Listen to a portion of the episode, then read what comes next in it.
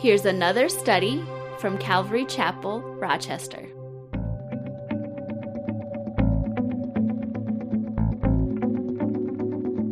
Last week, we were in the first part of Genesis chapter 18, and that's when uh, Abraham and Sarah, uh, uh, Ishmael, their son through Hagar, the Egyptian slave, had already been born.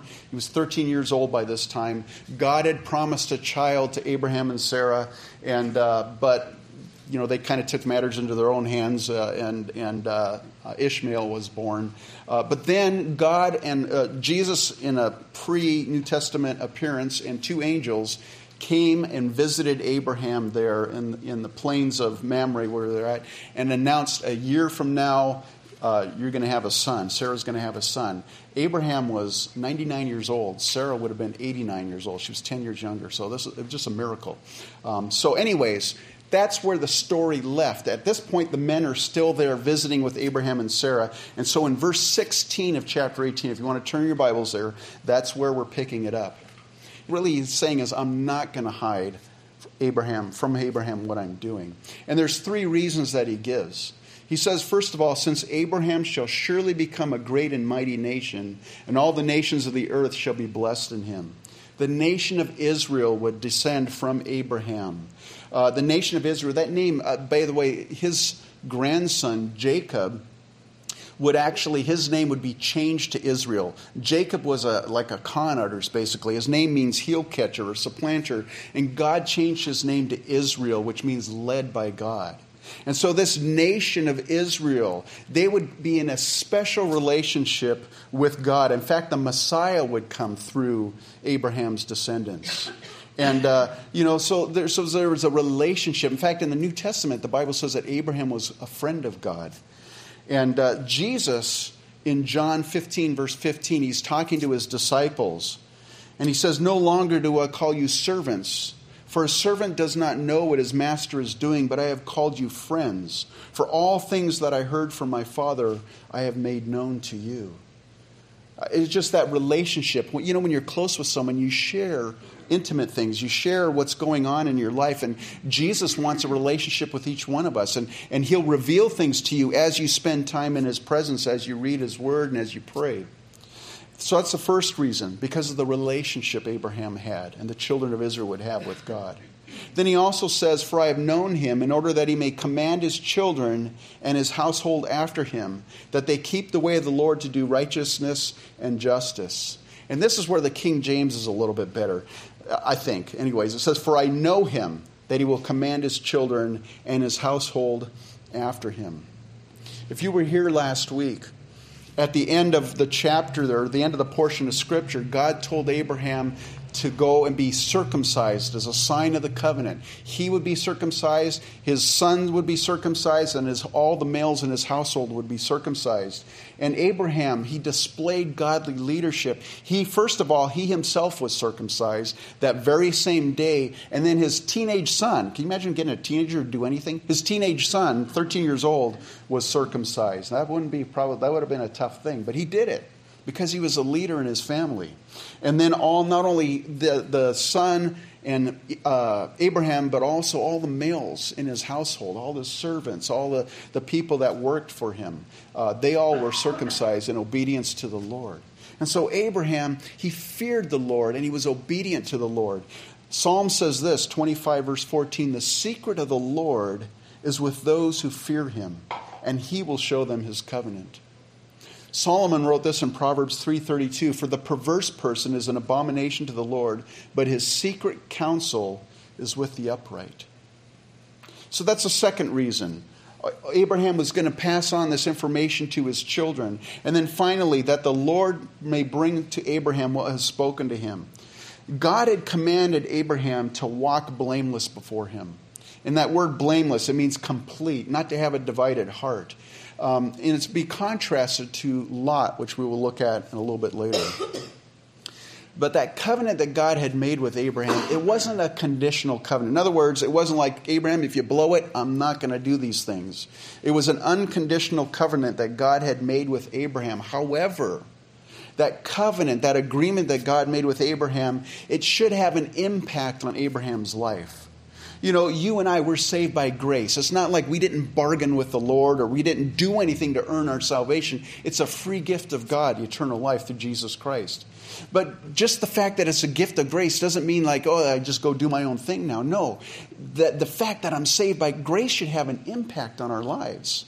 And, and, and so this is what Abraham, he said, it's that the Lord may, may fulfill or kind of like he'll do, you know, he's going to be a, a, a recipient of this covenant and he should act like he's a recipient of the covenant. That's why we should, you know, when we come to faith in the Lord, our lives should look different. We should be changed. And it's not because, well, I won't go to heaven now, because if you've been, if you accepted Jesus Christ as your Lord and Savior, you are saved. You will have eternal life. But our lives should be changed as a result of that. So there's three reasons why God wanted to reveal these things to Abraham. And, you know, some people, you know, uh, have you ever heard of the Rosicrucians? It's like a secret order. They got this hidden wisdom and stuff. There's these cults and different religious groups that have this secret knowledge. And it almost sounds like God's like, I'm going to give Abraham these secrets and nobody's going to know. It wasn't secret knowledge. What God wanted Abraham to do is God wanted Abraham to understand his heart. Understand his heart. And that knowledge of God's heart would transform Abraham's heart. And we'll see that here shortly. How you and I view and treat other people is directly proportional to our understanding of the heart of God. If you understand God's heart, it will affect how you, how you interact with people all around you. So God wants to do this change in Abraham. Paul wrote in Romans 8:29, "For whom he foreknew, he also predestined to be conformed to the image of his son, that he might be the firstborn among many brethren." God wants to conform you and I into the image of Jesus Christ. Well, verse 22, it continues. It says, Then the men turned away from there and went towards Sodom. But Abraham stood still before the Lord. And Abraham came near and said, Would you also destroy the righteous with the wicked? Now, I mentioned earlier, these two men were angels. They head down to Sodom, and now it's just the Lord Himself and Abraham. And it says, And Abraham came near. Now, Abraham must have known that this was the Lord, but he came near by faith. And it's no wonder that the Bible calls him a friend of God. Jehoshaphat called him a friend of God. Isaiah called him a friend of God. The Apostle James calls him a friend of God. And, and Abraham, by faith, he came near. Hebrews 10 22 tells you and I, says, Let us draw near with a true heart in full assurance of faith, having our hearts sprinkled from an evil conscience and our bodies washed with pure water.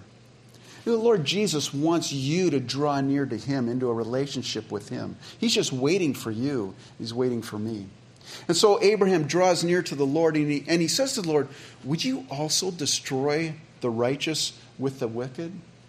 Now, that's an interesting thing. You know, he's obviously his nephew Lot is there in Sodom, as we'll find out a little bit later earlier, and I think it was like chapter 14, we were there. Um, Abraham rescued Lot. Lot and, and the king of Sodom and all the inhabitants. There's a bunch of kings that went to war with some other kings. All those kings got conquered. They got, they got dragged off, and all their belongings got dragged off as booty and everything. And, and, and Abraham took, uh, he had a couple of friends, and he had 318 servants in his household and he they went down there and they they captured or they had battle with these other kings they rescued not only lot but the, the, all the inhabitants of sodom the king of sodom and the king of sodom wanted to give abraham or yeah wanted to give abraham like some of the booty that they received back you know I'll give you some of the money and abraham refused to uh, receive any of that it was a beautiful testimony. You know, it was because of, he said, I don't want to be wealthy from you. The Lord's going to take care of me. I don't need your money.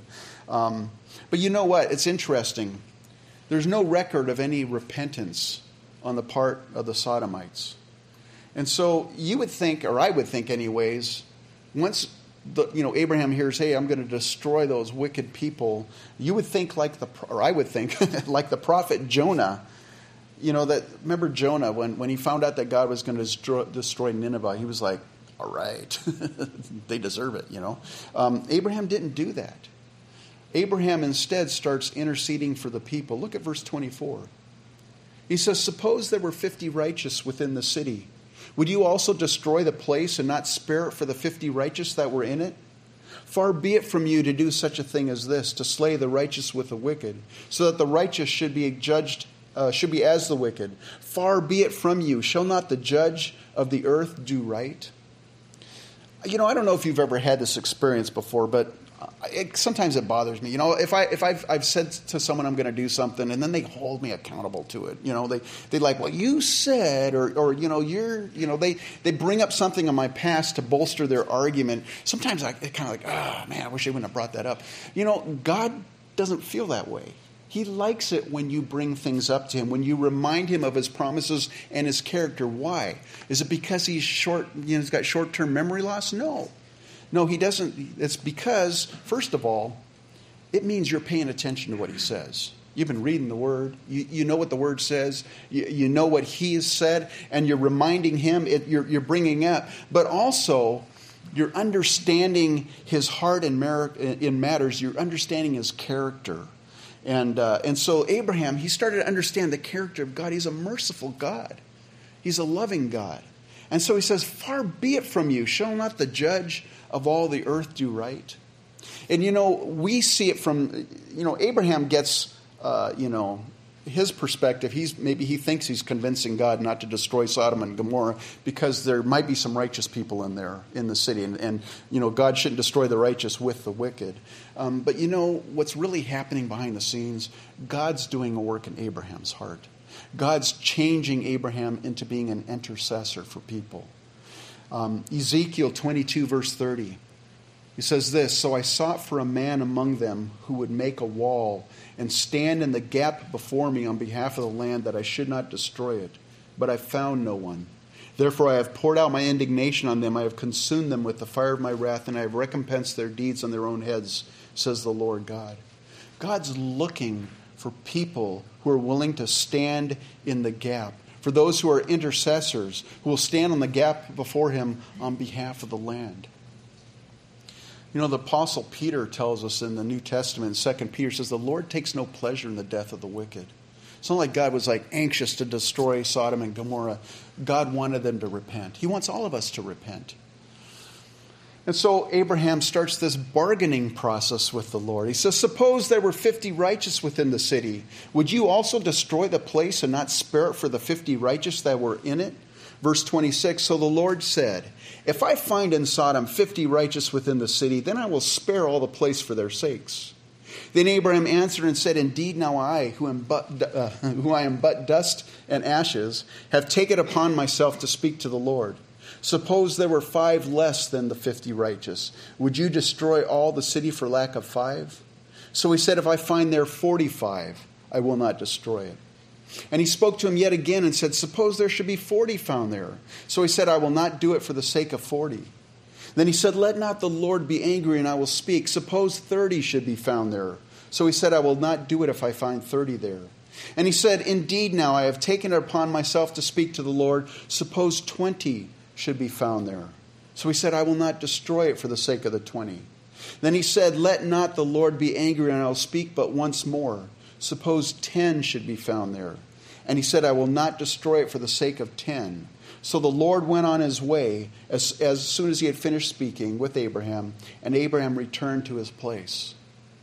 The reality was there were not even ten righteous within the city of Sodom. Look at chapter 19, verse 1. Now the two angels came to Sodom in the evening, and Lot was sitting in the gate of Sodom.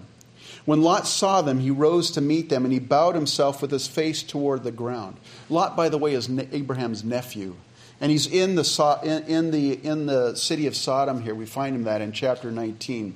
It's very educational if you go back into the earlier chapters in Genesis and kind of trace where it mentions where Lot lives and what Lot's doing.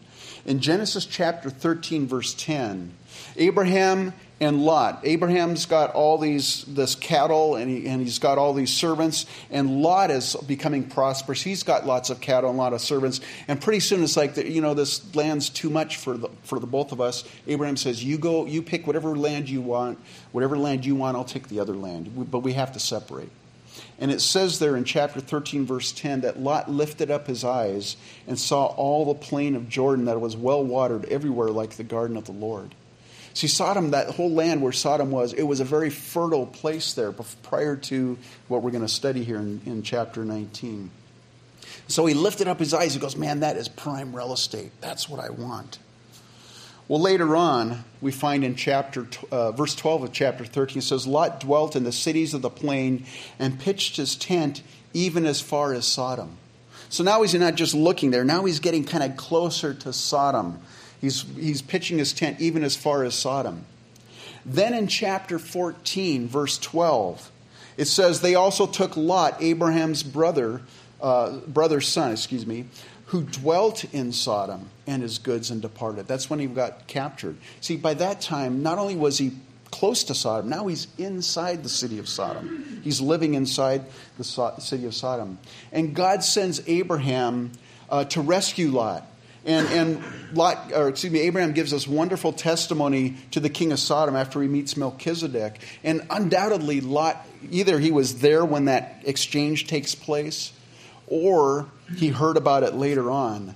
This should have been a wake up call for Lot. Hey, Lot, what are you doing there in this city? You should get out of there. Um, but instead, here in chapter 19, now we find him sitting in the gate of Sodom. What does it mean, sitting in the gate? Well, in that culture and in that day, if you were a city elder, if you were like, you know, you did real estate transactions or you did civic things like you made decisions or whatever, uh, probably their building safety department, whatever. They, they all they were they sat in the city gate. That's where all the that's where all the big important things happened was in the city gate. So if you get a picture of this, not only is is Lot living in Sodom, but now he's it's like he's on the city council, and he's there in the city. He's part of the leadership there in the city. Um, so, what do we see in Lot's life? You know, there was a little compromise, and it led to a greater compromise, and it led to a greater compromise to the point where instead of being warned, taking, heeding that warning of when he was rescued by Abraham, you know, he, all he thinks about is the wealth and the, just all the, the luxury of living in Sodom. Not to mention all the wickedness. Just kind of like just put that out of his mind, but man, this is a great place to live. It's fertile. It's just it's wealthy. Things are happening here. Things were really happening there. Um, so when Lot saw them, the angels, he rose to meet them and bowed himself with his face toward the ground. Verse two, and he said. Hear now, my lords, please turn into your servant's house and spend the night and wash your feet, that you may rise early and go on your way. And they said, No, but we will spend the night in the open square. So here, here's, you know, that, that, again, that hospitality, wanting to bring them into his home. And Lot's probably thinking, man, these guys are definitely not from around here because, man, they want to spend the night in the open square. This is not a safe place. It's not like Rochester, you know. I think you could, you could pr- pretty much most of Rochester, or all of Rochester is probably safe. But where I grew up, there were certain parts of town you just didn't, you just kind of avoided it, you know, because it's like it's not a safe place. And Lot's probably thinking, hey, you know what? These guys are definitely from out of town, man. They don't realize how dangerous it is. And so, verse 3 says, But he insisted strongly. So they turned into him and entered his house. Then he made them a feast and baked unleavened bread, and they ate.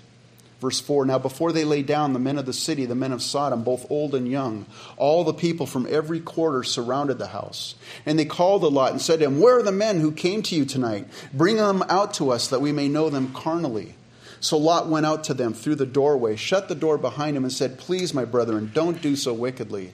See now, I have two daughters who have not known a man. Please let me bring them out to you, and you may do to them as you wish. Only do nothing to these men, since this is the reason they have come under the shadow of my roof. This is a very hard thing to read, isn't it? It's a very hard thing for me as a pastor to even to rationalize or to explain being willing to offer his daughters in exchange for the safety of his guests. I can't believe God would allow that. You know what? God's not necessarily allowing that. In fact, God doesn't, you know, the Bible doesn't justify Lot's actions here, it just reports it. This is what happened. This is what Lot did. Now, it could have been that Lot knew at this point that the two men were actually angels, and so what these guys were proposing to do, it was a far worse sin. But it also was a cultural thing that it was very important that you protected the guests that come under your roof. But again, Bible's not condoning this, it's just recording it. Verse 9.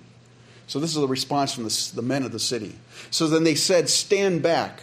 Then they said, This one came in to stay here, and he keeps acting as a judge. Now we will deal worse with you than with them. So they pressed hard against the man Lot and came near to break down the door. Now, what's interesting, you know, Peter tells us in 2 Peter that Lot was righteous. So he was not a participant in the wickedness of Sodom. However, he was compromised so much that his testimony meant nothing to the people around them. You know, he was a follower of Jehovah in the midst of all this wickedness around him, and any of his attempts to reason with them, it was just regarded as judging. I don't know about you, but if you look in our culture, it's kind of the same thing, right? If you if you speak against anyone, you're intolerant, or you're a hater, or you're a homophobe, you're this or that. You know, it's like you can't say anything anymore because you're going to offend somebody. Well, these guys, you know, they're like, man, this guy's coming in here acting like a judge. Who's he to judge us? So they pressed hard against the man Lot and came near to break down the door. Verse 10. But the men reached out their hands and pulled Lot into the house with them and shut the door. And they struck the men who were at the doorway of the house with blindness, both small and great, so that they became weary trying to find the door. Then the men said to Lot, Have you anyone else here, son in law, your sons, your daughters, and whomever you have in the city? Take them out of this place, for we will destroy this place, because the outcry against them has grown great before the face of the Lord, and the Lord has sent us to destroy it. So Lot went out and spoke to his sons in laws and had, who had married his daughters and said, Get up, get out of this place, for the Lord will destroy the city. But to his sons in laws, he seemed to be joking. Now, if you caught that earlier, Lot's like, you know, you guys can, you know, my two daughters have not known any men, and now I find out that he's, they're married. What's the deal with that? Well, in that culture, there was what was known as a betrothal period. It's kind of like our engagement period, but in that culture, you were considered married even though you hadn't consummated the marriage. So that's why they're called uh, son in laws, because they were betrothed, but they hadn't actually consummated the marriage, evidently. So Lot went to these guys and said, Hey, God's going to destroy the city. You got to get out of here. And they thought he was playing a prank. Like, yeah, Lot, you're just joking, man. What are you doing? Verse 15 When the morning dawned, the angels urged Lot to hurry, saying, Arise, take your wife and your two daughters who are here, lest you be consumed in the punishment of the city. And while he lingered, the men took hold of his hand, his wife's hand, and the hand of his two daughters, the Lord being merciful to him, and they brought him out and set him outside the city. You think about it. Even after the terrible events of the night earlier, the night before, Lot's lingering. He's hesitating. He's delaying. He's like the you know we call Terry. He's just like he's just like hanging out. It's like he's not in a rush to get out of there. All I can think of is he was probably so desensitized to the sin around him that he grew complacent. It's like, oh, okay, I guess. You know, and you contrast that to Abraham's obedience. God said, I want you to be circumcised. All the men, God, the Bible says that very same day, Abraham was circumcised. Abraham was immediately obedient. Lot, he's like, you know, this place is going to get destroyed. Okay, all right, you know, eh, no, no rush, no sense of urgency. Well, each angel forcibly grabbed the hand of two people, either Lot and his wife or Lot and a daughter and his wife and a daughter, and they led all four out of the city. Verse 17. Uh, verse 17. So it came to pass when they had brought them outside that he said, Escape for your life. Do not look behind you, nor stay anywhere in the plain. Escape to the mountains, lest you be destroyed. Then Lot said to them, Please, no, my lords, indeed now your servant has found favor in your sight, and you've increased your mercy which you have shown me by saving my life. But I cannot escape to the mountains, lest some evil overtake me and I die. See now, this city is near enough to flee to, and it is a little one. Please let me escape there. Is it not a little one? And my soul shall live. And he said to him, See, I have favored you concerning this thing also, in that I will not overthrow the city for which you have spoken. Hurry, escape there, for I cannot do anything until you arrive there. Therefore, the name of the city was called Zoar. You know, back when Abraham was interceding for the city of Sodom, he said to the Lord, Man, far be it from you to do such a thing, to slay the righteous with the wicked so that the wicked should be, excuse me, so that the righteous should be as the wicked. Far be it from you. Shall not the judge of all the heart uh, of all the earth do right? Abram had a sense. He understood that God's a merciful God. God's not going to destroy the righteous with the, with the wicked. And, and, and, so Abraham, he knew God's heart in this matter. And the angel confirms it when he says, tells him, hey, hurry to Zoar because I can't do anything until you arrive here. I can't do anything until you're out of that place. The Lord will not destroy the righteous with the wicked. You know, the Bible teaches that there is a time coming when God is going to pour out his wrath on a Christ rejecting world. It's a seven year period known as the Great Tribulation. Jesus described it in Matthew 24, verse 21. He says, For then there will be uh, a great tribulation, such as not been since the beginning of the world until this time, no, nor ever shall be. And unless those days were shortened, no flesh should be saved, or no flesh would be saved. But for the elects, those days will be shortened. This is also known as, as Daniel's 70th week. If you look in, in the book of Daniel, it's also called the time of Jacob's trouble. It's a seven year period where God is going to be dealing directly with the nation of Israel. Um, but God's not going to destroy uh, the righteous with the wicked. And this is what I believe, and this is what I believe Scripture supports that the church is not going to go through the Great Tribulation, through any part of it. I believe that we are going to be raptured out of here. Paul, speaking of this event in 1 Thessalonians 5, verse 9, says, For God did not appoint us to wrath, but to obtain salvation through our Lord Jesus Christ. Peter, he refers to Lot's deliverance from Sodom, and, and, and he says this in 2 Peter 2 9 The Lord knows how to deliver the godly out of temptations and to reserve the unjust under punishment for the day of judgment. Jesus, speaking to a historical church in the book of Revelation, the church at Philadelphia. But he's also, if you do a study on the, on the book of Revelation, the letters to the seven churches, it's not only to a specific church, but it's also to a time period in church history. And the time period of church history is the, the time of Philadelphia, is I think was is I think we're actually right in that time right now. And Jesus speaks to this church in Revelation 3:10. He says, Because you have kept my command to persevere, I also will keep you from the hour of trial which shall come upon the whole world to test those who dwell on the earth. So, what's taking place here in this story of Lot and his wife and their two daughters? I believe it's an Old Testament type or a picture of the rapture of the church that will happen in, that's, that's talked about in the New Testament. Now, verse 23 says, The sun had risen upon the earth when Lot entered Zoar. Then the Lord rained brimstone and fire on Gomorrah from the Lord out of the heavens. So he overthrew those cities and all the plain and all the hams of the city and what grew on the ground.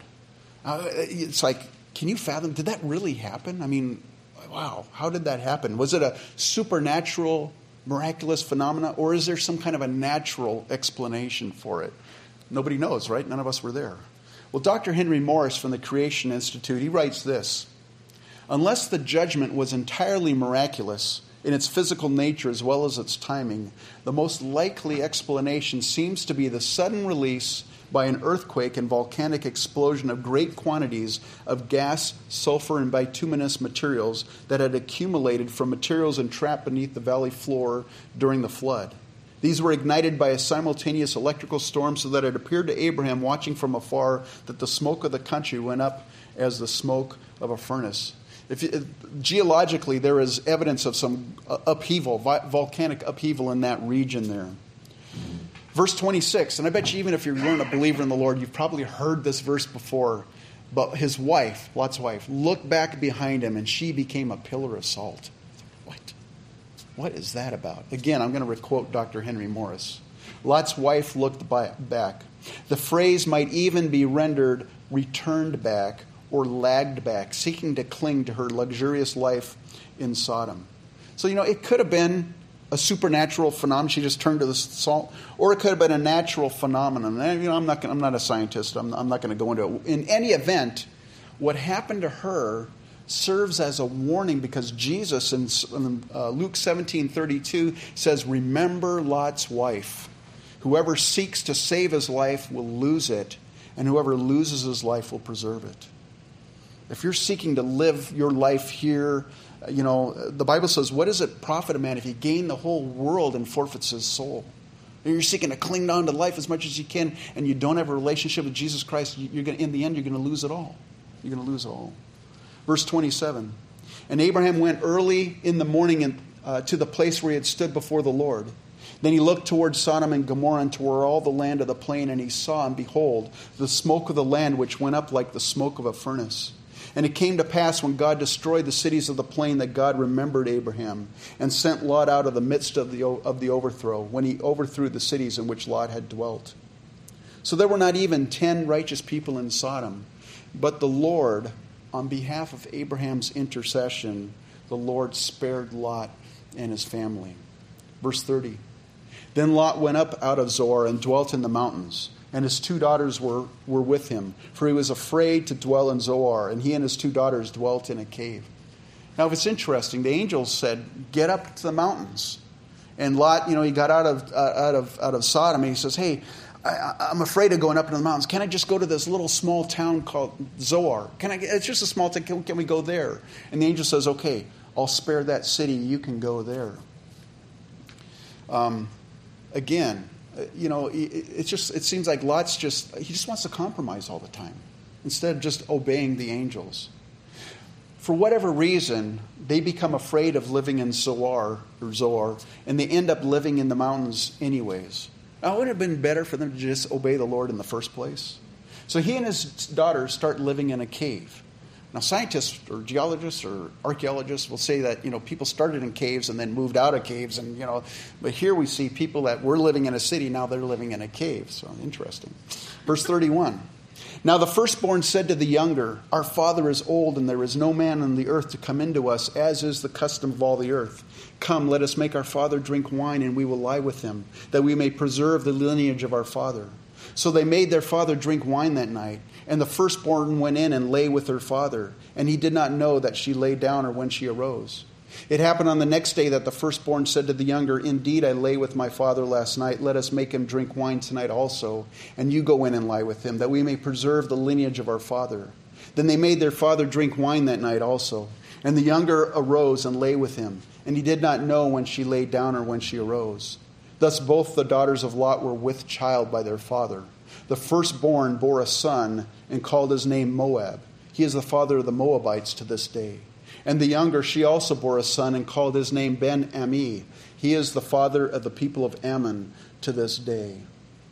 You know, as compromised as Lot was, he probably wouldn't have consented to doing something as, as horrible as this without being drunk. They got him drunk. You know what's ironic about this whole thing? In his drunken state, Lot is carrying out that shameful act that he had earlier suggested that the men of Sodom do. Isn't that ironic? Again, the Bible is not condoning these things.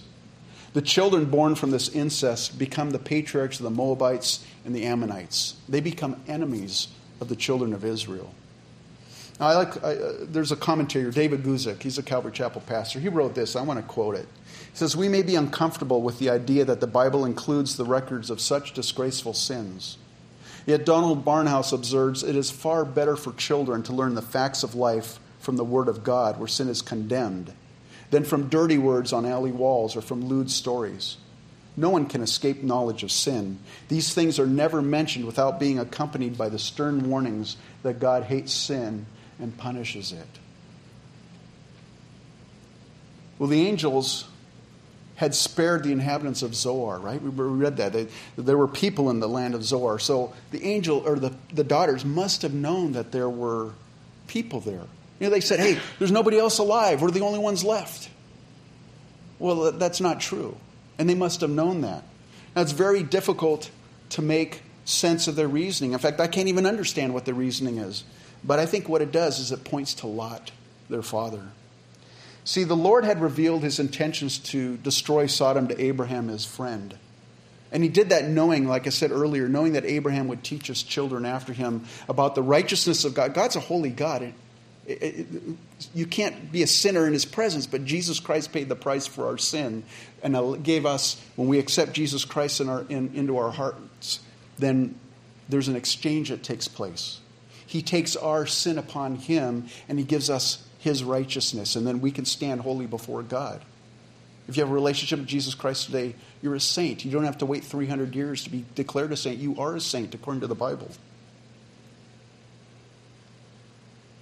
Abraham would teach his children about the righteousness of God, a holy God, but also the mercy of the Lord, because God's a merciful God. He's a gracious God. And, you know, we'll see next week, Abraham had some failings, just like all of us fathers do. We make mistakes. We don't always live up perfectly in our lives. But overall, when you look at Abraham's life, he was a godly man who served the Lord, and he was called a friend of God. He served the Lord with his whole heart and his whole mind. Now, Lot, on the other hand, again, the Bible calls him righteous. Peter in 2 Peter says Lot was righteous. But in contrast with Abraham, Lot's story is one of compromise and carnality. Yeah, he was saved, or he was righteous, but he was also compromised. And he did not know the heart of the Lord the way Abraham did. He didn't spend time with the Lord. And he didn't pass on to his daughters the spiritual legacy that Abraham passed on to his children. So the responsibility, yeah, you could say, why did the daughters do something? It, it, evident, it, it ultimately falls on Lot. He wasn't a godly father. The sad consequences of this action, uh, it's the sad consequence of this, you know, what his daughters did. Listen, Abraham knew judgment was coming to Sodom, but he also knew the heart of the Lord. And so Abraham started interceding.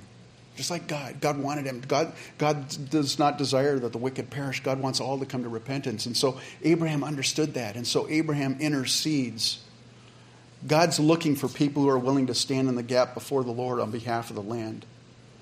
Now, you know what? God's revealed things to us. It's not a secret knowledge, but if you study the Bible, you find out, you know, you start looking at the, you read the prophecies of the last days, and you get your newspaper or you get your, if your newspapers are becoming less and less popular, you look at your iPad or whatever and, and you read the news there, you can, you can read them and go, wow, you know, the Bible talks about this stuff. We see it happening. Um, we have this understanding. The Lord is revealing that judgment is coming soon to this world. You know, there were these men in King David's army they were known as the sons of Issachar. And it's interesting what, how they're described. It says the sons of Issachar, they had understanding of the times to know what Israel ought to do. And you and I, as believers, we have an understanding of the time. Paul writes this in 1 Thessalonians 5 4, but you, brethren, are not in darkness, so that this day should overtake you as a thief, the day of the Lord. We're not in darkness. We should understand the times. We know what God's people ought to do.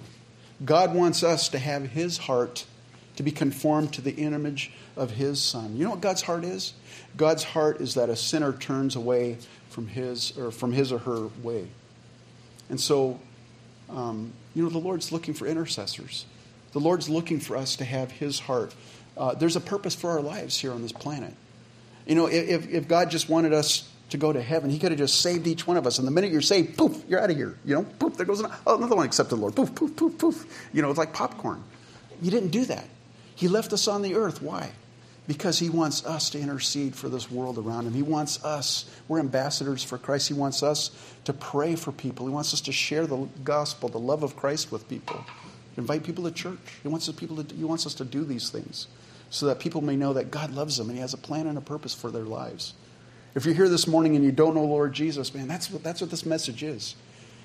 We're sinners. We're all sinners. But praise God, God sent his son, Jesus Christ, to die on the cross for us. He paid the price that I can't pay. I, I, I couldn't earn righteousness. I couldn't do anything. Jesus Christ paid the price for me. Died on the cross. Three days later, he rose again from the dead and he ascended into heaven. And now he offers that forgiveness. Anyone that will come to him by faith and say, Lord, I believe that you died on the cross for me. Lord, come into my heart, be my Lord and my Savior. I'm so sorry for my sins.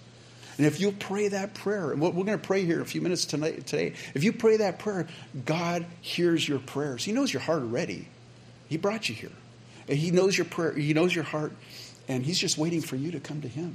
And so let's draw near to the Lord. Why don't you stand up? Let's go, Lord, in prayer. Heavenly Father, I thank you so much for this morning. Lord, this is a difficult passage to teach on. Not a very comfortable subject. But Lord, it's reality. And Lord, in our culture, we see it even more around us, Lord, the reality of this sin. Lord, I thank you that you didn't just destroy the place without rescuing Lot and his daughters and his wife. Lord, I thank you that, Lord, you haven't poured out your judgment on the world yet, Lord. You gave me an opportunity to come to faith in you.